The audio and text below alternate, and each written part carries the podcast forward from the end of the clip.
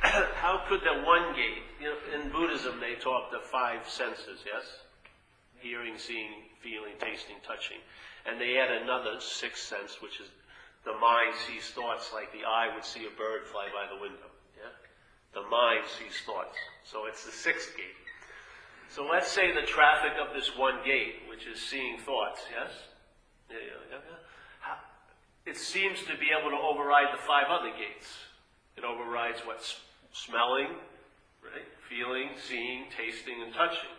Yet those five other gates are grounded in what's happening. Yeah? You're not seeing anything other than what's in this room. Yes? You're hearing what's, what's the sound that's moving in this room. You're not hearing five weeks ago. You're not seeing eight months from now. You're not smelling like a casserole that you ate four weeks ago. Now, you may think you're, it can, your mind can conjure up a memory of it, but very rarely can it really deliver the goods now. Yeah? So those five gates are primarily about what's happening. Yeah? Seeing, hearing, feeling, tasting, touching. This gate is primarily about what's not happening. Yeah? Now, what would, why would the mind put more value in what's not happening than in what's happening? I would say because the idea of being you, yes, is truly not happening. You are not a long lasting, independent, separate entity. You are not rooted in being here. You can't discover yourself here. You cannot find Mary here, or Paul, or Deb here.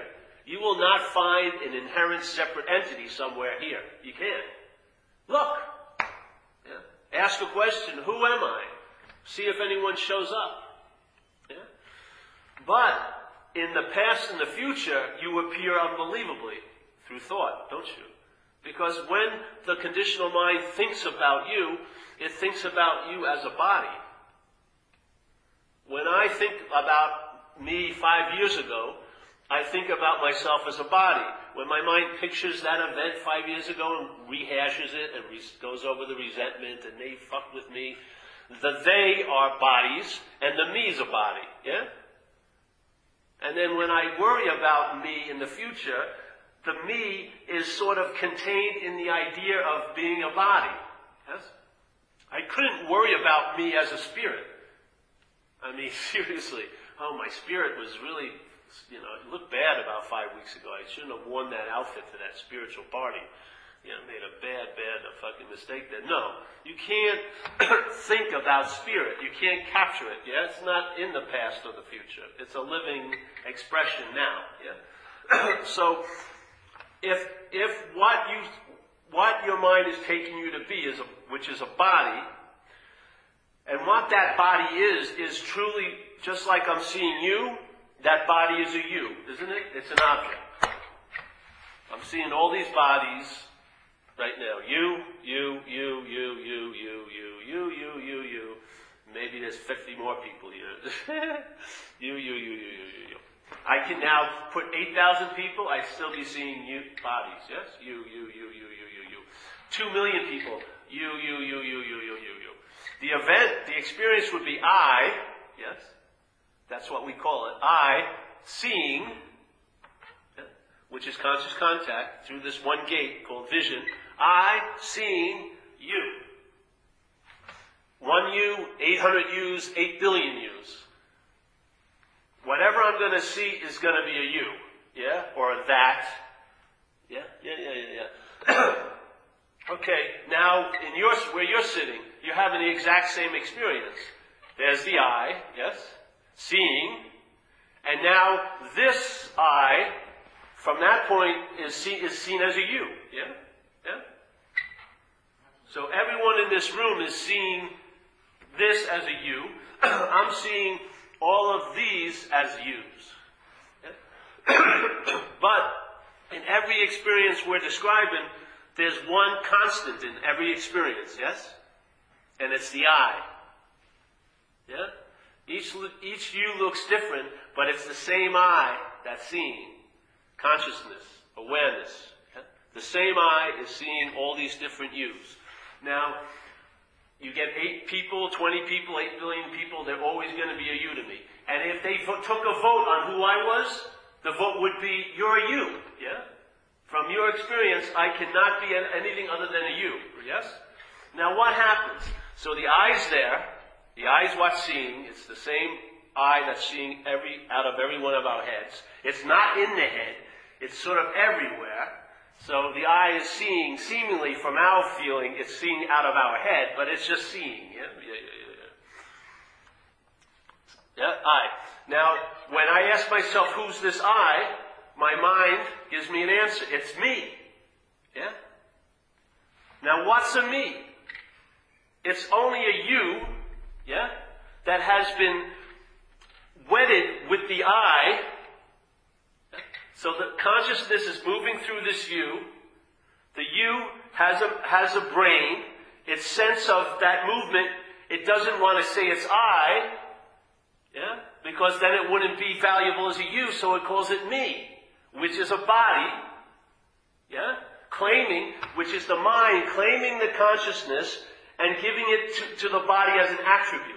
So I'm the one who's seeing. I, me, me, me, me. And there's only one me in this room. Where you're sitting, that's the me, me, me, me, me, me. Yeah? Now, no matter how many yous there are, there's only one me.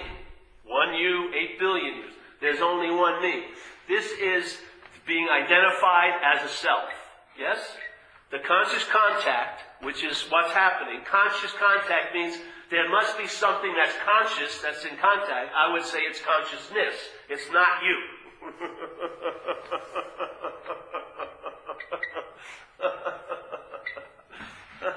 You're just a body. Yeah? You are a body. That's what you are. An object. Something's moving through the body, but the body, because it has a brain, has made a little mistake. It says, I'm, I'm what's moving through as a body. So it can't be spirit, so now it can't be consciousness because it's already a body, so now it's saying, I am conscious. Yes? I'm the one who's conscious. I'm seeing, I'm hearing, I'm feeling, I'm tasting, I'm touching, I'm thinking, which is a mind-boggling move. Yeah? To, what would happen if I said, hey, you know, are you digesting your food? Are you doing that? Do you have a to-do list every morning and I gotta digest that burrito before 10 or I won't be able to catch up the rest of the day, yeah? Oh, I forgot that fucking pizza a week ago. I can't go out tonight. I gotta sit home and digest. Yeah? It sounds weird, right? That you're digesting your food. But it doesn't sound weird to us that we're thinking the thoughts, which is a much subtler event than digestion. Yeah? It sounds funny. Oh, you're digesting your food. You're not digesting the food. The body is. But when it comes to thoughts, you're the thinker. When it comes to digestion, you're not the digester, are you? Are you the one who's pumping the blood? Are you the one that's are you the one that's pissing, or do you piss when it needs to piss? Yeah. Can you shit when you want to, or does the shit sort of tell you when you're going to shit? Yeah. But how, how, with that evidence, how can our mind make a leap and believe we're the thinker? Which is much subtler than digesting, yeah? It's a very subtle process. You don't see them, do you? You don't see thoughts out here. I don't see your thoughts. This, the thoughts that are seen are the ones that are popping up here, yeah? Seemingly in this location. Yet, to make that absurd leap from being the seer of the thoughts than to being the thinker of them is mind boggling to me. And I'll tell you, the suffering isn't in the seeing of thoughts, the suffering is being the thinker of the thoughts, because then the thoughts are yours. it's just like a kid. No matter how much a drag it is, you can't do anything with it because it's your kid. Yeah? Just like if you go to a park and there's 30 kids playing, where's your attention going to go to? The one that's yours. Yes? Why do you think you're bonded to ideas? Why do you think you're bonded to thoughts? You're not bonded to the thoughts by the thoughts, you're bonded to it by the thought of being the thinker. That's what bonds you to all the other thoughts. As soon as thoughts are seen as mine, it's a whole different ballgame. I'm telling you, I've waited, I've I experienced it. we used to use this for 20 something years, you know, put the word money up there, put health up there, put sex up there. Everyone, based on the situation they're in, would have a meaning to it, yeah? Money, if you didn't have any money, would mean more to you than if you did, maybe. Yeah? Money, sex, relationships. Everyone waved. All right. Yeah. Now add one little word, my money. Totally different, isn't it? My sex, unbelievable. You write tons of stories about that. My relationships, novel after novel about that. What's the difference between relationship and my relationship? The act of identification, yeah? Once something is identified as yours or about you, you're in a different type of relationship with it. It's much heavier, just like if you're going out with a nice person. Let's say I'm going out with a girl having a lot of fun. And then uh, a couple months into the into the situation, one day I deem her to be my girlfriend. Yes. As soon as the girlfriend becomes my girlfriend, I'm up on stalking charges five weeks later.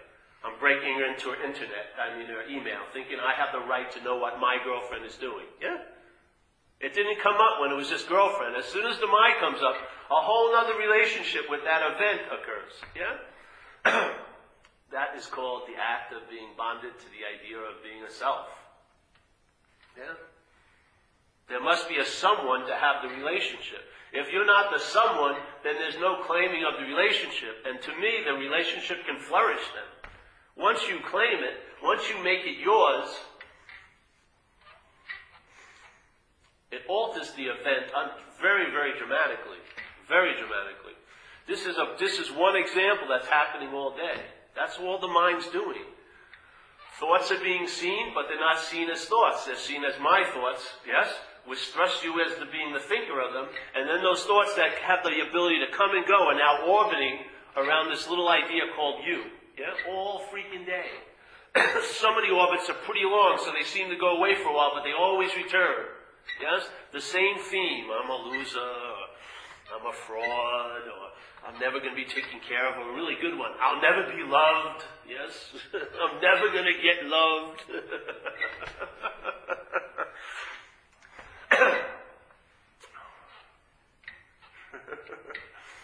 so there is no long lasting independent separate entity. There isn't.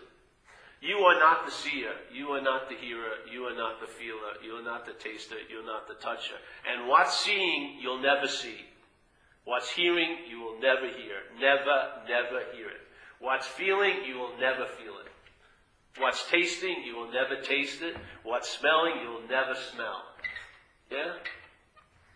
It's not of anythingness. It's no thing. It's spirit. It's awareness. It's consciousness. Whatever name you want to indicate it. It's not of form. Yes? it has no qualities that you can touch and taste and smell and see and feel. Yet, it's what's initiating all of the contact here. Without that, without that quality of light, there would be no life you're having. There would be no thoughts you would see. There would be no experience. It's the, it's like, it's like, you know, when you go to a movie, how many people, after the movie credits go away, how many people start clapping for the screen? Yeah? But the screen actually brought you the movie. Without the screen, and the screen in early in the day could have been an incredible war story. Later on that night, a romantic comedy. But the screen's never affected by what's appearing on it. None. Not one bit. None of the action, none of the blood in that ultraviolet movie leaks into the screen. Not one drop. if it's like about a tsunami, not, it never gets wet. It has total immunity to all that's happening on it. All that passes over it never affects it. That's what mind is like. Mind is like an open sky. Mind is like the open sky that allows everything to happen in it, yet it's not affected by anything that happens in it. Fourth of July explosions never open the sky. Not one time will you see the sky rent open by an explosion. Not one time. Not one time will a plane run into a giant piece of sky up there. Not one time has it ever been reported. sky is like space. And when people describe a sky, they're usually describing clouds in it. They're not describing sky. Because sky is just space. The clouds appear in it, and that's what people describe. because they can describe clouds. It's very difficult to describe space. Yeah? I would say mind is like that space, and everything else is happening in that space. But whatever's happening in the space doesn't affect the space. It would be nice to have a little of that immunity drop into your day to day life.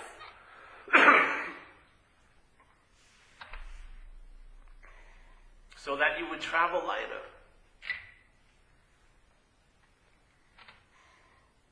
So that instead of being so concerned about you,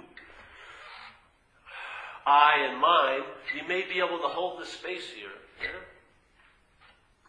You may be, without no thought or effort, be an example of presence, which is an incredible invitation, and it may be being given and sent to people without you even knowing it. And that's the beauty of it, really. If you knew it, you'd make it into something. So in recovery, I was in recovery, I am in recovery, you want to call it, the community. Now, addicts and alcoholics are extreme examples of self-centeredness run riot, yeah? They're extreme examples of self-centeredness, that system of thought and interpretation. And in that extreme example, it's sort of like a nice way to get the message because it's, it's painted with such broad strokes, it's easier to see. It's easier to see that any life run on self-will is not going to be successful. It's easier to see that self, manifested in a lot of different ways, is what has defeated us. It's easier to say, see that you're just not managerial quality. You're not meant to be running a life. Yeah? You have no fucking wherewithal to process this place. It overwhelms you. Yeah? So when you see that, it may bring you to the point because a lot of people are trying to become free from that, yeah, from the effects of self. A lot of people. What do you think drinking was? Drinking was a way to get relief from alcoholism in my life.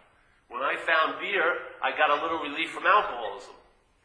Which that idea, that solution actually verified the real problem, which isn't the drinking, it's the managing. Because that's what I came up with as a solution to alcoholism was alcohol. And it worked for a while. But it had to be supplemented with drugs, and it went on and on and on and on and on and on and on and on. and what was meant to relieve, it actually reinforced. And I found myself, without even knowing it, in an incredible dilemma. Self can't get out of self. So what I'm trying to seek relief from is self, but I'm trying to seek relief from self as a self. You can't get out of self as a self.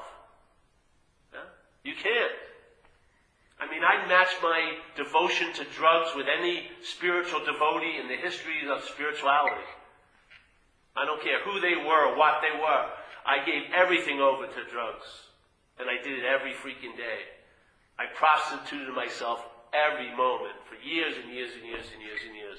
No matter how badly it treated me, I still surrendered to it every day. Every day, every day. And if drugs could transcend this place, I would have been able to transcend this place. Because I was a perfect drug user.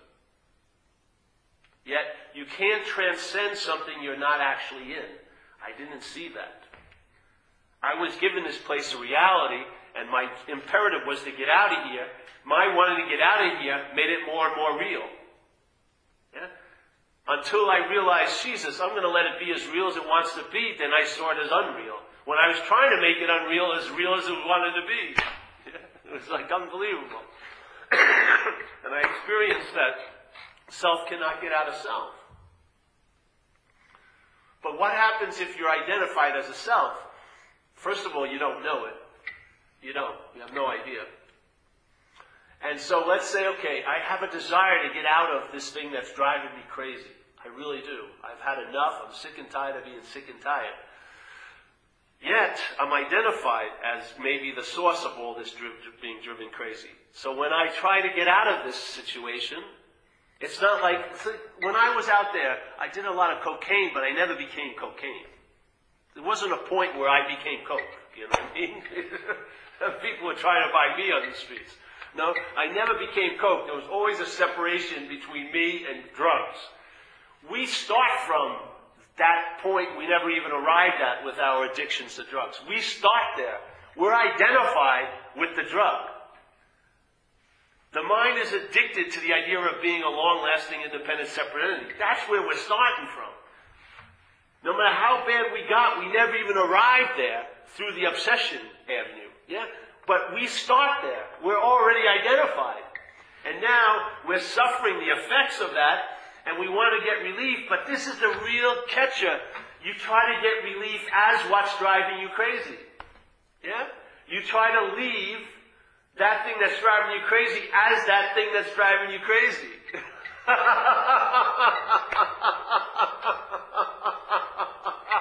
oh, it's such a, an ex, actually an exquisite situation if you're out of it to watch. Because you really believe you're doing everything you can to get out of it, but you're doing everything you can as it. so even if it arrives at a solution, it's a problem very quickly because it's the problem. It's sort of like in alcoholism, you take an alcoholic and you drop it into heaven, it'll be hell in a day. You'll find some fault in heaven very quickly. so the big the big boogaboo is that self can't get out of self. So if you're identified as self, you don't know that self is a foreign installment. You're taking that installment as you all day. Yeah? So no matter how hostile it gets, no matter how heavy it gets, your mind can never, never, never entertain the possibility of being free from it because it's only entertaining the possibility of being free as it. Yeah? It's trying to get freedom, but it's trying to get freedom as a self. Yeah? That's why it's always foiled. It can never produce a long-lasting effect of freedom because it's constrained by a, by a paradigm of dualism. So if you find freedom, and you believe you did something to get there, as soon as you land there, you believe you can do something to leave. You can't enjoy the freedom. You can't enjoy the peace of mind because you don't know if it will last tomorrow. Yeah? And you're totally addicted to time, so you're not really worried, you're not really able to be here because there and then is looming very large, yeah? The past and future is supreme in the mental realm. Much more important than now. Much fucking more important. And so if there's the addiction to self and it's reached the point of identification, you are constrained as your manifestation, as a self, by time, unbelievably. So even if it's really great now, you can't totally rest in now because you're being pulled by there and then. Your attention, I want this, you can't, you can't enjoy anything. And yet your whole life is about getting to that point. When you arrive at that point, you can't rest. It seeks the other point, another point. We used to have a, a way of explaining it really well, I thought. Let's say I'm in, I have my little apartment, uh, one bedroom apartment. And I'm pretty happy that morning. I wake up, sitting there, I feel pretty good, chilled out. And then I, there's a magazine and I look at this beautiful layout. And it's a beautiful layout of a place that looks sort of my size. And they have this wonderful couch, yeah? And there, it's a couch sale, you know, couch uh, advertising. And my mind grabs onto this couch and starts thinking, geez. And it starts looking around the apartment and realizes it's couchless. Yeah, there's no couch in here. And then it starts thinking about how great it would be to have a couch this apartment. And every moment it keeps, and it gets really into it. Yeah, it'd be really wonderful to have a couch. Every moment it's entertaining how great it would be to have a couch. It's pointing out to itself that there isn't a couch here now. so each now is getting invalidated with this mythical there of when I get that couch. And the mind can go off and, I bet you I'll meet a girl and we'll come home and we'll, con- con- we'll conceive our first child on that couch. And I'll marry that girl. And, it goes off and off. And it's got a really nice advertising of how great it would be to have a couch. But with that advertising, it keeps noticing it doesn't have a couch. And so what was totally okay before is now very painful because there's, a, there's the absence of the couch. so let's say, okay, now it starts moving to getting this couch. And you can replace the word couch with anything. Girlfriend, job, money, whatever, trip. And so now you're rushing, you're work, working hard, and you're calling people up about, hey man, I'm going to get a couch, and you're really excited. They don't sound to be too excited, you know, but you come over to my couch warming party. It's going to be arriving Saturday. Come on, we'll come. Oh no, we got things to do, and so you make a nice room, and you've been you're sweeping it for weeks, you know, and ah And then they come in and they bring the couch in and you're really excited and there's a big rush. And as soon as the couch lands, you put your ass on it and you're sitting there for about a minute or two, just soaking in the glory of having a couch. And you start looking around the room and you realize, geez, I gotta get a matching rug. Yeah? So now the couch that was this mythical there, that the mind was using to invalidate being here, yeah? You've now arrived at it, and every there you arrive at is immediately seen to be here, yeah? As soon as it becomes a here, it's not enough. Then another mythical there gets produced, yeah? And so you're constantly on this journey of seeking, seeking, seeking, seeking, seeking, seeking, seeking, and there's no stopping. No stopping. No stopping. And every moment is being denied for that mythical moment that's going to be so great when I arrive. You've interpreted this place as hostile. Your imperative is to get out of here, and this is where the solution is, is right where you're sitting. This is the only place that being is manifesting. It's not manifesting in the past and the future. The only God in the past and the future is you. That's the only God you'll run into. That's the realm of selfing up there. Because all it does is it pictures you as a body and places you somewhere else at some other time and does what? Thinks about you, doesn't it? When does it do that? Now. It can never do it any other time.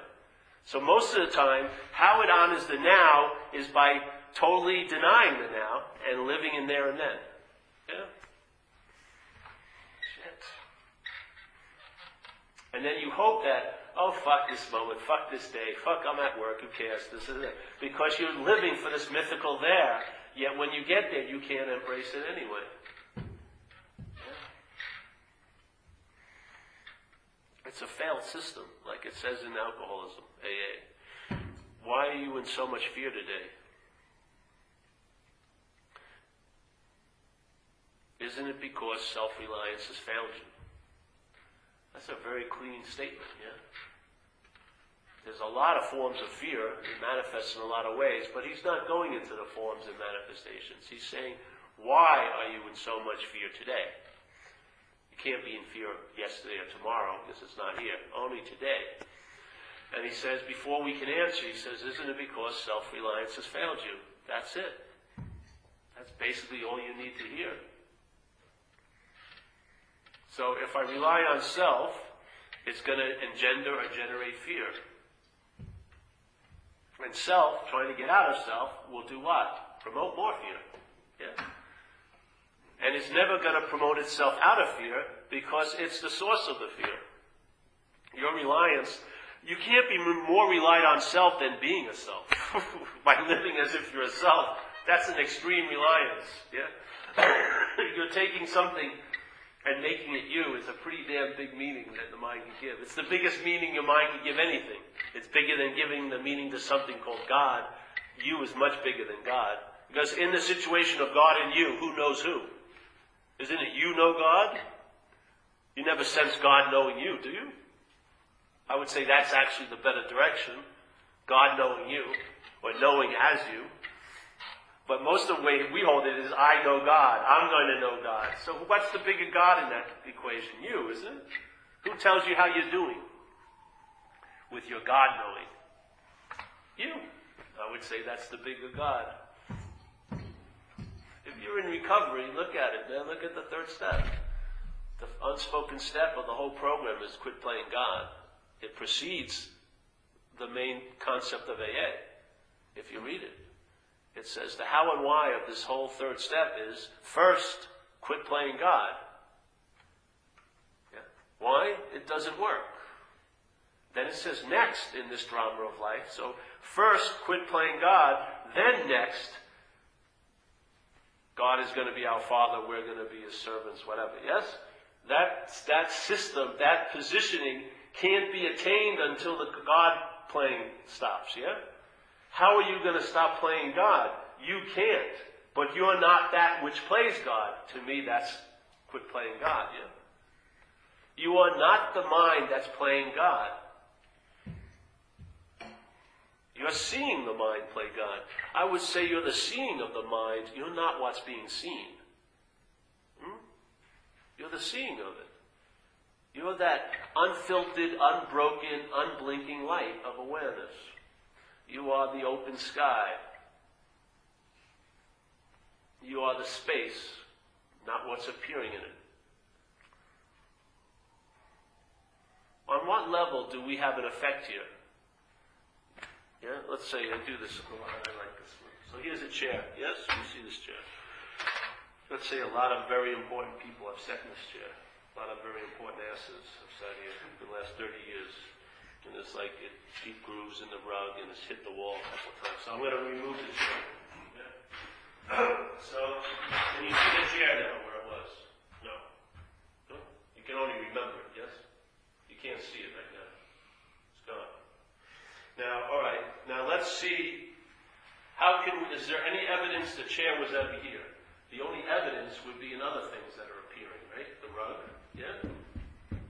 Can see the groove, and it hit the wall a couple of times, so you can see the marks there. but in the space, and also when I moved the chair, did I have to move space back in to where the chair was? Did I have to rush to the space closet, get a size? What size was this chair? And it's before you saw the void, the emptiness of all emptiness. Yeah? No. Really, did you? Was there a there, was there something other than space when I removed the chair? Space. Yeah, yeah, yeah. So, in a sense, did, did the chair take up any space? Or did it actually, what it's doing is appearing in space, yeah? It didn't take up any space. I didn't have to move anything in. So it's actually an appearance in the space. So when I moved it, there was really nothing else I needed to do. There's nothing there. And when I look at the, if I can see any evidence the chair was here, the only evidence would be where? On the rug and on the wall. Other appearances, yeah? But in the space, I wouldn't see a groove in the space from the, where the chair was these 40 years, yeah? There wouldn't be like a piece of space, like a chair, for a little while. It would have no effects. Yeah? All right, so let's say here I am. I'm sitting here. I get up. Now, you can't see me. Maybe I leave the room. So you can't see me either. You can remember Paul was sitting there in the past, but you don't see me, do you? No. Now, where do you see my effects? You don't see my effects at all. If you would see any effects, the only effects would be here. It's like if I hit this, it would hurt. Watch this, right? But would I be would I be hitting something every second? Would I be hitting the space, the space, the space, the space, and then the table or whatever, the mantle? Or do I just move seemingly very smoothly through the space, then hit something? And I won't hit anything until I hit something that's doing what? Appearing. Yeah? But if I took this wall away, would I have to move a giant piece of space the size of the wall? Or is this wall doing the exact same thing the chair's doing? It's appearing in the space. Yeah? What's the difference to me? I'm appearing in the space. I'm not taking up any space. When I move, do you have to move a piece of, of a, a space shape of me here? Would it? Would you have to move it? No. Um, if, let's not go into the atom molecular thing yet. Just, this is just a, to convey something. so in a way, hmm.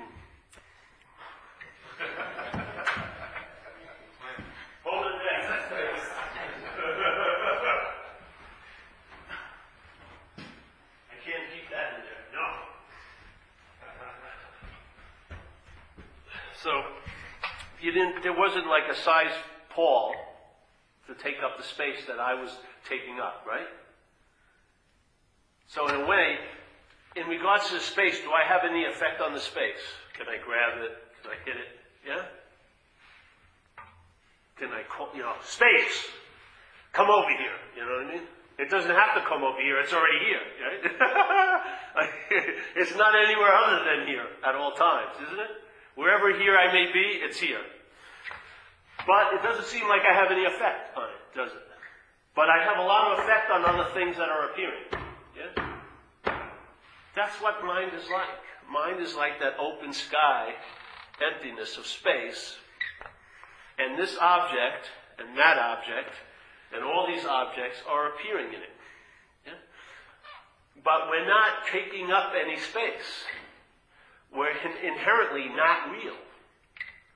Yeah? We're just an appearance, and our life is very well clear that we're appearing. We weren't here, then seemingly a body appeared, and the body's going to end. Yeah?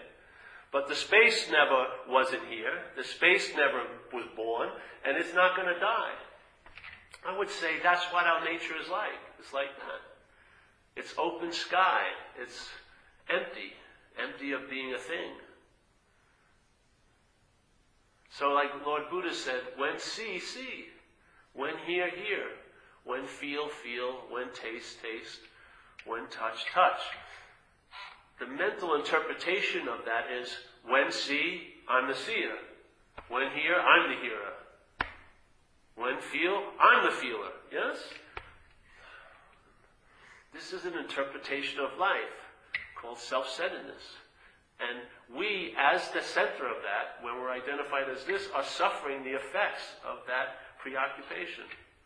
And we're not going to get thoroughly out of it as it. No matter how much knowledge, like it says in recovery, self-knowledge avails us nothing. No matter how much knowledge you acquire about what's driving you crazy, if that knowledge is claimed by what's driving you crazy, it will still drive you crazy even more knowing how it's driving you crazy. Yeah? Because you'll have a huge amount of knowledge and yet you won't feel free. So self-knowledge avails us nothing. But if you're not that, the beautiful thing is, if you can entertain this, the best way to get out of something is realize you're never in it. That's the most perfect way to get out of it. It doesn't take any time because you're not leaving anywhere. Yeah?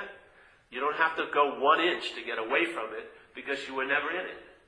That's the solution. What the solution reveals about the problem is that it's imaginary. That's what it truly reveals. It's an imaginary, appearance producing phantom theater of this vague inference, assumption, pointing to being a long lasting, independent, separate entity when you're listening, listening unconsciously to the thought system. It's like being put under a trance every day by your own little hypnotist up there.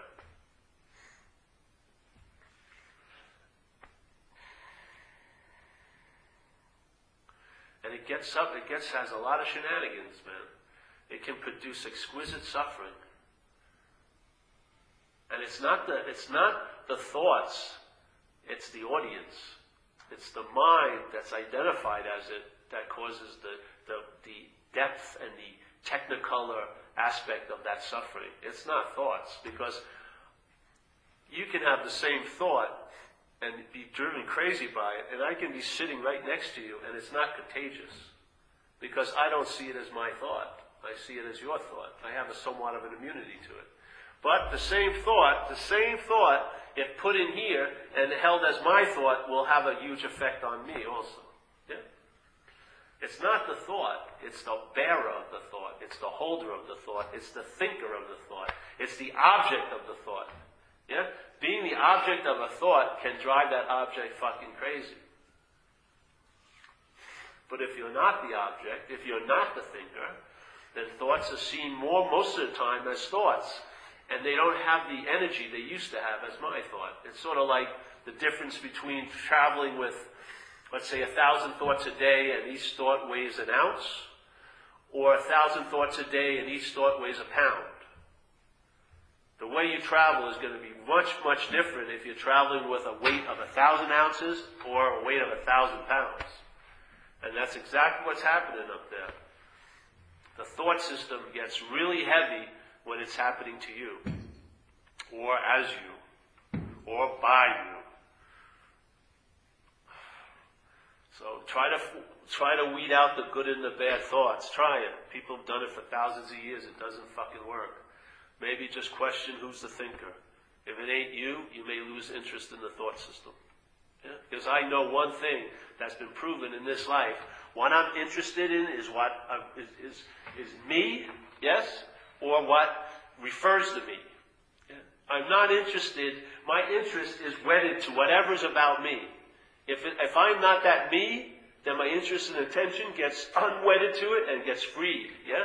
And that same interest and attention that when wedded to the idea of self is what's bonding you to that obsession, which is producing all the suffering, will produce an ease and comfort in your skin. The same, same, same, same interest and attention. If it's interested in attention is attending to the idea of being a self, it produces lots of fucking suffering. Lots of it. If it loses interest in that because I'm not that, I am not this action figure called Paul, yeah, I am more the seeing of this action figure, when that gets broken, the same interest and attention enriches my life. Yeah. It, it's what anchors me here and gives me an immunity to what's not happening. Look at most of your fear. Is it truly fear or is it anxiety? It's anxiety. Being produced by the mind obsessing over something that hasn't happened or isn't happening now. So basically, the mind is producing the effects of being in fear out of nothing. It's like a miracle worker every day. You sit, go home, everything's fine, you start thinking about something, and suddenly you're not fine. The door's locked, no one's threatening you, there's no one at the window with a big bat, there's no creditors calling you at that moment. You actually could respond to the nice space you're in, but you can't because you're obsessed with the reaction of mind, and it's reacting to what's not happening, or it's thinking about it, and the alarms are going off. And what happens is it produces the physiological effects of fear. Yet it's not happening right now. You're not having a threat this moment. You're thinking it up. Hmm. It's hard to break if you're the thinker, but if you're not the thinker, it's easy to see. And if it is, and it's so easy to see, I mean, it is easy to see something that's not happening, isn't it? Because it's not happening. I mean, it's not like you have to read 800 pages to learn how to have an immunity to what's not happening. Just recognize it. Hey, it's not happening. And maybe you'll be interested in what's happening. And that's the immunity to what's not happening. But if you're up the ass of self in what's happening, what's not happening will seem to be happening. Yeah? Fuck, it's very hard to describe why you're so flipped out coming out of what's not happening. People don't really understand it. You know. Well, show me what's driving you crazy. Next week. Oh, yeah? I thought next week is going to happen next week. Well, I'm having a preemptive next week. My mind is thinking about it. It wants to be sure it can handle it and control it and manage it. And it knows the shit's going to hit the fan next week. So I'm getting used to it by having the shit hit the fan now. Oh, sounds like a really good fucking strategy. Oh, yeah, it, the real bad things never happened to me. Oh, so it's working. It's like tithing to the God of fear by being anxious about inane things all day. The big, the big thing hasn't happened to me, but each moment you're fucking not here in a sense. Wow. I'm telling you, the feeling of life isn't going to be brought about by an event. It isn't. events come and go. The feeling of life is being conscious. It's being on. It's being aware that you're aware, in a sense. Yeah? It's being aware of what's happening instead of being unconsciously obsessed with what's not happening. This is where the joy of living is. And then living ch- changes from a big shopping spree, a commerce, a market where you're trying to get, get, get, get, get, get, get, as then it becomes like a form of expression. You're just fucking doing things because that's what's in front of you. Like today, I paint houses because that's what is in front of me. Tomorrow, I may not because that's what will be in front of me. The same space is there when I'm working and when I'm not working. It's the exact same space. It never blinks. It never changes. Yet, it's amazing. It never changes, but it's new all the time. You'll never get bored of it. It's not like shit in the mind, it, it's like what the mind does, it's the same old, same old, but after the fifth lap, it changes the scenery. So it looks like it's a different race. It's the same, same old, same old. And that boredom kills you. But this is always the same, and yet it never produces ever boredom. It's new as new can be, yet it's never not new. It's always so. It's a pretty reliable state.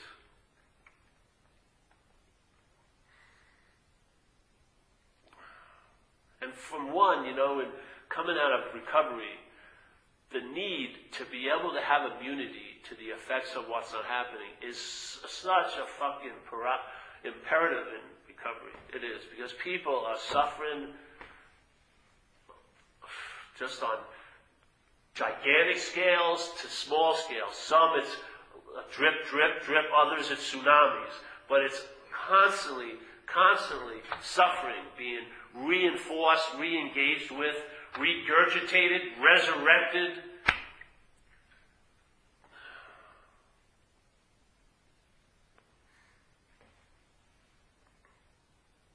I mean, if this wasn't possible, it would be punishment to share a message like this.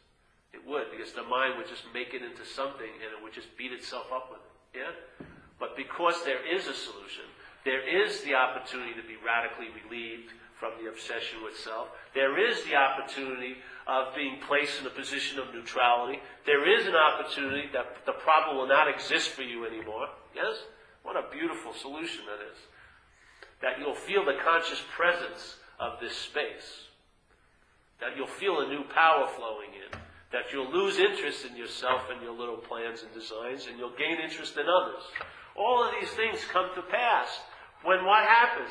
When the mind shifts from relying on a failed system and starts relying on something that doesn't fail, which is infinite, which is powerful, which is reliable. I mean, to me, it's the best news of all. Because let's say if all your suffering was caused by a, a lack of an arm, and the lack of the arm was always going to be in that state. It was always going to be lacking. So, okay, the suffering is just going to come from there's no arm, and there's no arm, so the suffering is going to come from. Yeah? Sort of like a weird logic. I'm suffering because I don't have an arm, and the suffering is going to keep coming from that, and I don't have an arm, so the suffering is going to continue. But we're making a lot of it out of nothing. Yeah? It's actually an imaginary field that we're harvesting. We're, go, we're picking it. It's like picking a crop and what it is, it's like the thoughts go back and they just ruminate around this. And we're thinking it's about us and they're our thoughts. And so our interest and attention is glued to this preoccupation and it produces an effect in how you travel today. You travel heavy and there's no fucking reason in what's happening to be traveling heavy. Because at that point, our reality isn't based on what's happening, it's based on what's not happening. And anything can happen in what's not happening. Anything. You can be destitute next week. Even though you're fine tonight, you won't be able to enjoy being fine tonight because you're so fucking concerned you'll be destitute next week. You're already destituted. For all intents and purposes.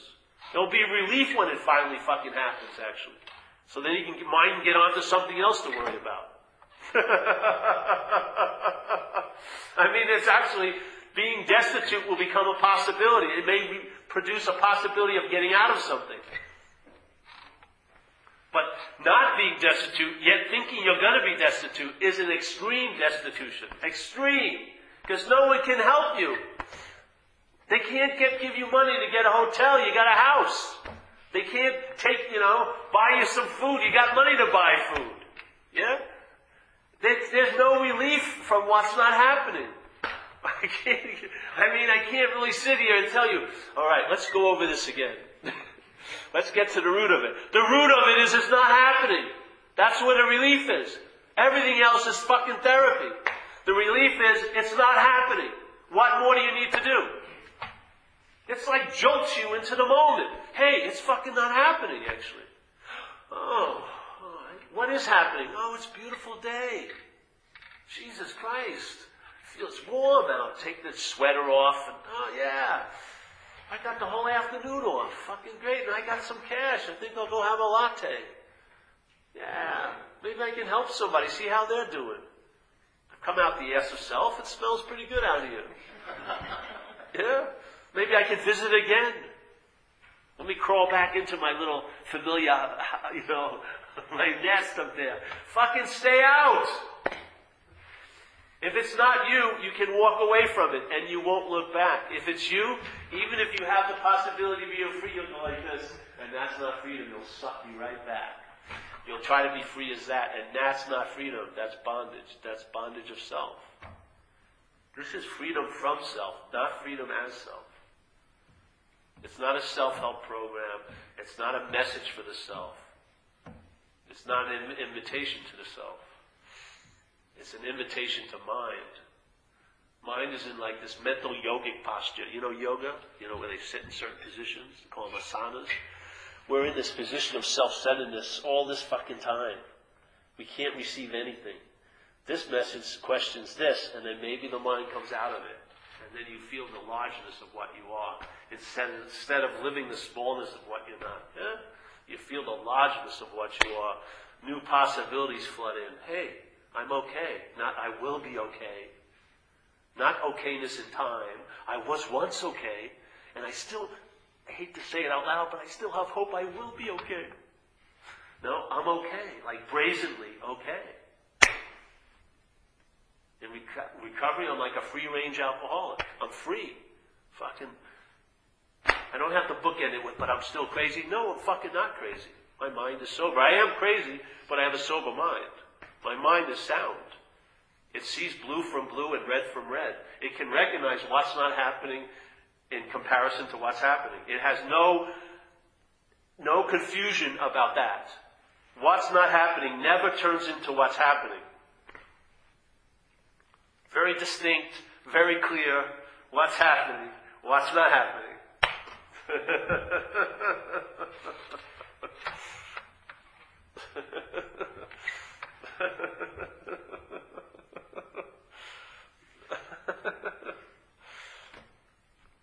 I have total faith in mind, total faith in it. Total faith. Total faith. All it needs is to be able to entertain this possibility. So for some of us, we need to be invited. So here's your like spiritual subpoena. Yeah?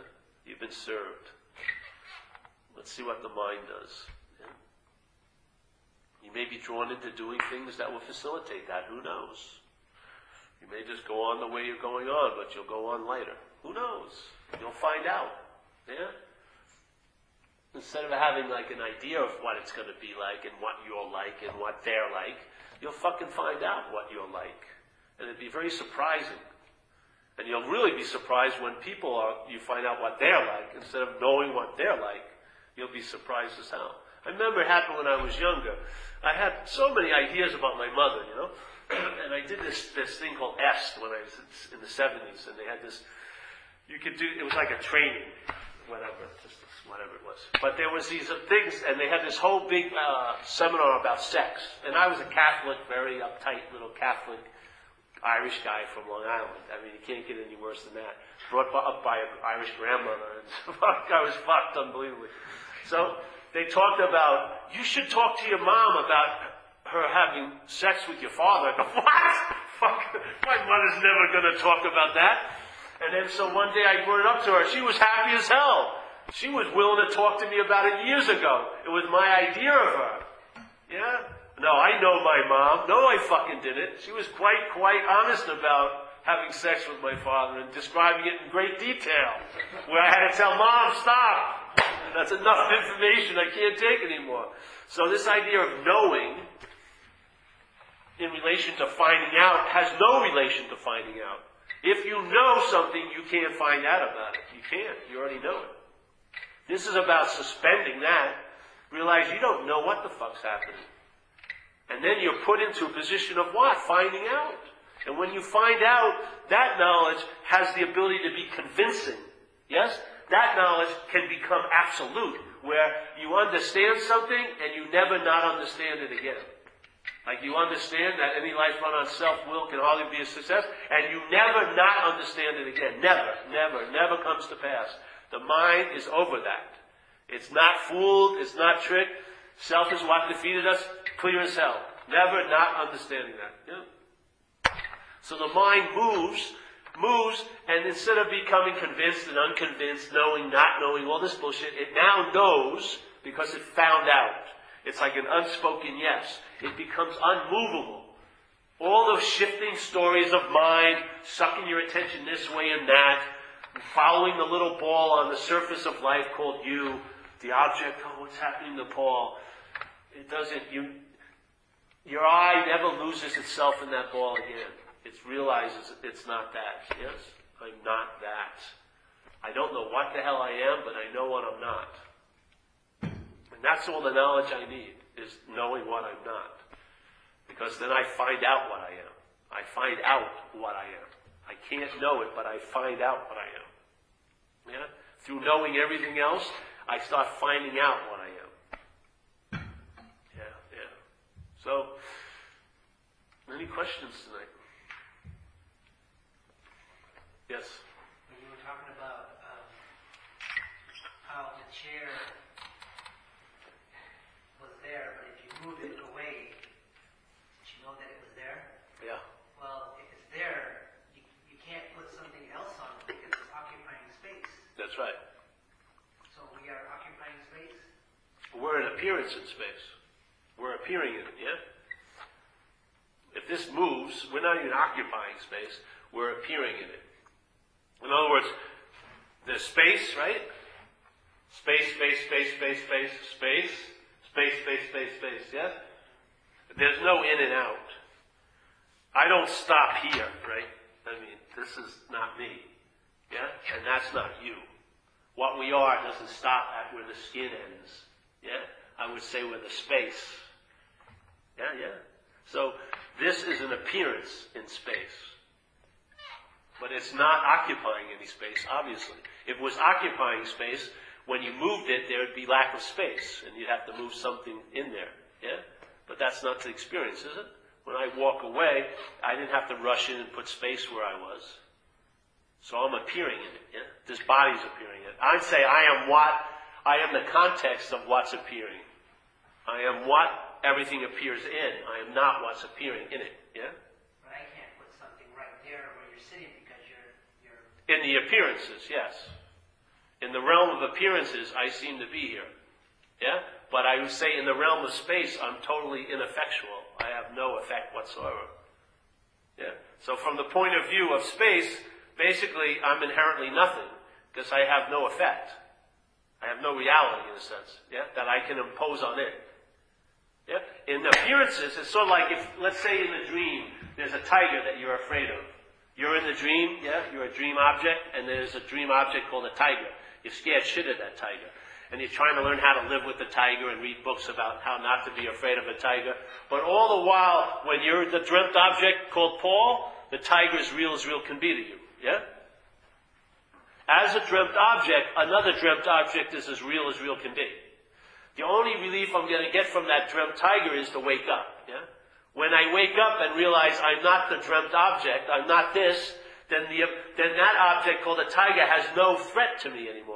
That's sort of like seeing life from space, or the no thingness, instead of seeing it from thingness. Seeing it from thingness as a thing is like being the dreamt object, trying to learn how not to be afraid of that dreamt tiger. Yeah? If you're the space, you're not afraid of the dreamt tiger. You don't have to learn how to not be afraid. You're not afraid of it. Yeah? Because the dreamt tiger has no effect on what's awake. It only has an effect on what another dreamt object. Yeah? That's sort of what it's like in mind. We're taking ourselves to be a thing, so we're now at the effect of every other thing. Huge effects, yes? Thoughts are things, and we're at a huge effect by them. Feelings are things, we're affected by them. Objects are things, we're affected by them, yes? We're totally at the effect of things as a thing. I'm saying you may not be a thing. If you're not a thing, then while it's appearing through the thing, you'll travel lighter as the thing, because you're not. Like Jesus says, you're in the world, but you're not of the world. Yeah? So let's say in the world, it's a world of things, isn't it? So he's saying you're in it, you're in this world of things, but you're not of a thing. So what would be the opposite of a thing? A non-thing, wouldn't it? You could say that, right? So if I'm not form, I must be formlessness. You would say in the world, the world has time, seemingly, yes? Time is very important. So in the world, being in this world is the being in time. Yeah? But he's saying you're not of time. So what would not being of time be? I would say timeless, yeah?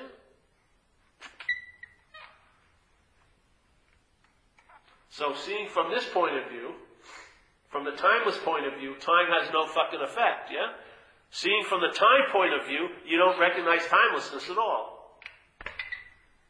It matters where the views, where, where, where the mind's looking from. If it's looking from appearances, appearances are going to be as real as real can be. If it's looking out of nothingness, they won't seem as real as they seem to be. Yeah? So as seemingly a thing, you'll travel lighter. The thoughts will weigh less than an ounce instead of a pound. And it's more about an economy. You just get pared down. You don't have a wealth of information. You just know what to do next. You know? It's very, very, very, very immediate. There's no building up great information. You don't need any information. You got all the information you need. I'm not that. I'm not that which my mind takes me to be. That's all I need. That's all I fucking need. I don't need any more knowledge than that. As soon as I realize that, I'm the mind. I'm the source of all knowledge. I am probably way past acquiring knowledge. All knowledge, as I says, would stem from the mind. Yeah. So it just it's cool. It works. If you want to travel lighter, give up that hope because you never will If you want to question that you that wants to travel lighter, then maybe you'll travel lighter. Because the traveling lighter, the less of you in your life, the bigger the life will be. The more of you, the smaller the life will be. Just like in recovery, it says, we got to stop trying to fit circumstances around us because it makes the world very small, and then fit us around circumstances, which makes us really large. Yeah. It's the same mind. It can play small or it can play large. It plays small as a self, yeah, and it plays large as the absence of self. It's the same mind, though. So, check it out. Check out just the difference between fear and anxiety. Check out the difference between what's not happening and what's happening. Check out the difference between a thought and my thought. Check it out. See if it works. See if one seems to be lighter than the other. So if the likeness of, if the principle of lightness is expressed in that one example, yeah, expressed in the next example, the next example, you're onto something. Jeez. So if I'm not that which takes itself being to be the doer and the haver of everything, if I'm not that, yes, what could possibly what could possibly happen? You may find that what happens is you travel later. Instead of life seen constantly as it's happening to you, you'll just see life happening. It's a lot different way of traveling. when you see life happening instead of what's happening to you, it's a totally different way of living a day. Totally different. Totally different. First of all, it doesn't build up much residue. It doesn't have much resentments being produced. It doesn't have a lot of anxiety and fear. Because it has the wherewithal to deal with what's ever on the table for that one day. You have no ability to deal with all those things, all those things that, that can appear to happen and what's not happening. You're overwhelmed. You're overwhelmed, yeah, constantly. And you're trying to process it because you think it's you doing everything. And you're just, you've met your match. The only way is to surrender, is to give up, is to fucking, I am not managerial quality. Yeah? How much thought do you put right now? None. In my mind, when I'm sitting here, there's no thought at all about what's happening. It's always about what's not happening. Yeah? All right, so I see the thought, and now it's, I can, the old habit would be my attention and interest would get into that thought, and the thought would take its little train to a, a local or express destination to a, some kind of mental hell, and there we go. And as my interest and attention followed that train of thought, I would slowly become unconscious to what? What's happening, yeah? To a point where I wouldn't have any anchor to what's happening anymore. I'd be just floating in what's not happening. So after it sucked me over to this place, it would boomerang me back to a past event, and it would get to a point where I would forget what here is. Yeah? I'd always be living in there. And it has made, made up here's, but they're not the here that this is. They're mental here's. I'd be fucking just floating, floating in a mental realm, my attention and interest. And I'd have no ability to respond to what's happening.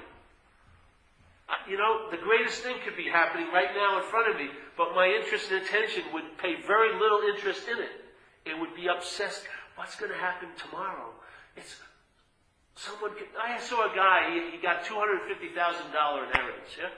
Calls me up, and he comes over, and he starts telling me all these terrible problems that have ensued since he got the money. I can't, I don't know if I should share this with my friends. I said, hey bro, if you're having trouble, kick down. Give me 20,000. You know what I mean? I'll be able to enjoy it right now. Kick down 70,000. He's unwilling to give it, but he's bitching totally about it. I couldn't fucking believe it. you know, a very nice possibility. The tentacles of selfie. It's going to be terrible. Jesus Christ. If you dropped into heaven, I swear you'd make it hell in a day. You can't handle fucking freedom. it doesn't want freedom. It wants bondage. That's what it wants. Look at what you have. That's what it wants. It's, I mean, you don't, it's not rocket science. Look at what you got, and that's what it wants. If you're obsessed with what's not happening, you're in the realm of selfing. You're not, but your interest and attention is sucked up that ass of self. Yeah? Self will never get out of the ass of self. No way. There's a lot of exit doors, but none of them lead to a freedom from self. None of them. I knock that, that's pretty good. Yeah? And I'm just sharing with you. From the solutions point of view, there is no problem. Seriously. It's not real. It's an activity of mind called selfing. It's on, it's got a lot of oomph, and it keeps generating and generating, and regenerating, but it can't produce what it, what's it, it's attempting to produce. You will never lose your real nature and become a self. You will never, it will never happen. All you can do is appear to be yourself when you're obsessed with that mind system. That's the only way. That's the only way. There'll, there will seem to be an appearance of you as a self, but it will never become a self. It's like the most unfulfilled desire of all time. It's like the perfect addiction. Just like when I used to shoot, shoot coke. I never got to a point where I shot this one hit and I never did coke again. I said, oh, I've reached it. I've reached total satisfaction with coke shooting. Never have to go back there. No. As soon as I do a shot of coke, even and if it was better, it was even worse. It would be like 10 minutes for the next shot, 6 minutes for the next shot, 2 minutes for the next shot, shoot, shoot, shoot, shoot, shoot, shoot. That's what an addiction is. It's a redoing, a redoing, a redoing, a redoing. That's what the mind is doing with this idea of being a self. Selfing is the addiction. That's your shooting up the drug of mind, which is, I'm a self, I be my, I'm very special, I'm very unique. No one thinks like I do. No one feels like I do. Blah, blah, blah, blah, blah, blah, blah, blah, blah. And it has to keep shooting up because it can never be yourself. You're never gonna find fulfillment. It's not gonna become so. So it's just like every other addiction. It, it, it's never, never sustains any satisfaction. Ever. Yeah? Not any addiction sustains the satisfaction. It just gets worse and worse. You have to do more and more, and you get less and less joy out of it. Yeah? That's what selfing is exactly what it's like. But now we're bonded to it, so we can't fucking entertain being free of it because we're identified as it. Yeah? See you guys. This is like overtime, I know. Just nice to see you, but I'm gonna stop, or I won't have any money.